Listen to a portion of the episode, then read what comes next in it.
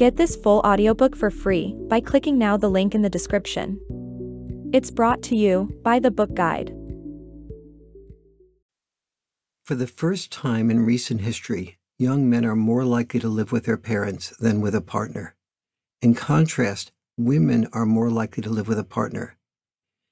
Kevin's dad, William, told me when Kevin moved back to his childhood room shortly after we gave him a wonderful 30th birthday party, I can remember thinking to myself, this is proof that I've failed as a dad. I never said this to Kevin, but it still haunts me. Kevin nevertheless picked up on his dad's shame, and yet something bothered Kevin even more. This girl and I were flirting something fierce at a party. I wanted to ask her to leave with me, but I couldn't invite her back to my parents' home, so I just kept flirting. Finally, she says it. It's so noisy in here. Should we go somewhere else? So I suggest a bar. She looks at me like something's wrong with me. Then her eyes became seductive, and she ran her finger over the buttons on my shirt and says, Maybe your place? You live near here? I said I did, but that I live with my parents. I wanted to ask if she had a place we could go to, but I saw how the second I said I live with my parents, her body language froze. She excused herself to, quote, go to the ladies' room, and when she came out, she walked over to her girlfriend, and they both started sneaking glances over at me and laughing. I don't ever remember feeling more humiliated. On the opposite end of the productivity spectrum is the boy who is highly motivated. What do he and Kevin have in common? Sensitivity and shame. Amid an atmosphere of Me Too's, Bill Cosby's, Harvey Weinstein's, and other fallen icons, each newly revealed sexual harasser, rapist, and serial killer leaves a sensitive boy feeling ashamed that he's a male. You can feel the shame that Royce Mann has absorbed by age 15, as expressed in this excerpt of his 2017 prose poem, performed for Hatch, which is a global community designed to, quote, hatch creativity. He says, Recently, I became a man. It happened the first time a woman avoided me on the sidewalk. When the woman, 10 feet in front of me, glanced back, she changed direction, crossing the street like Moses did the Red Sea. Her footsteps taught me the danger of my own hands taught me what it truly means to be a man, though I may never know what it means to fear one.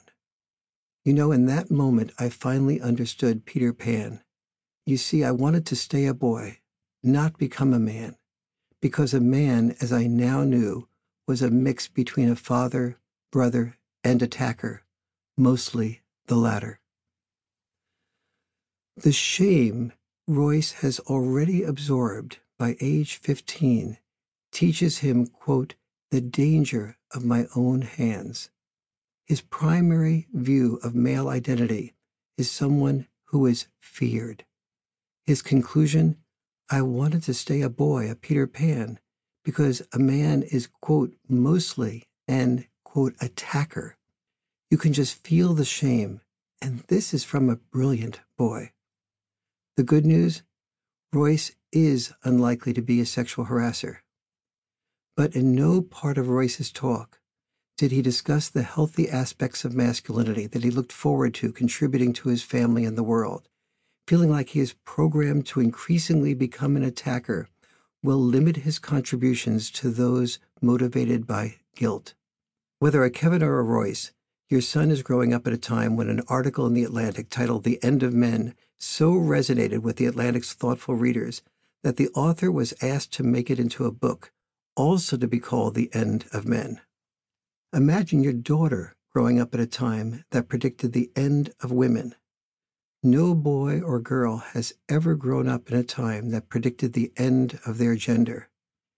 Anticipating the end of men is not exactly an inspiration for your son's life's journey.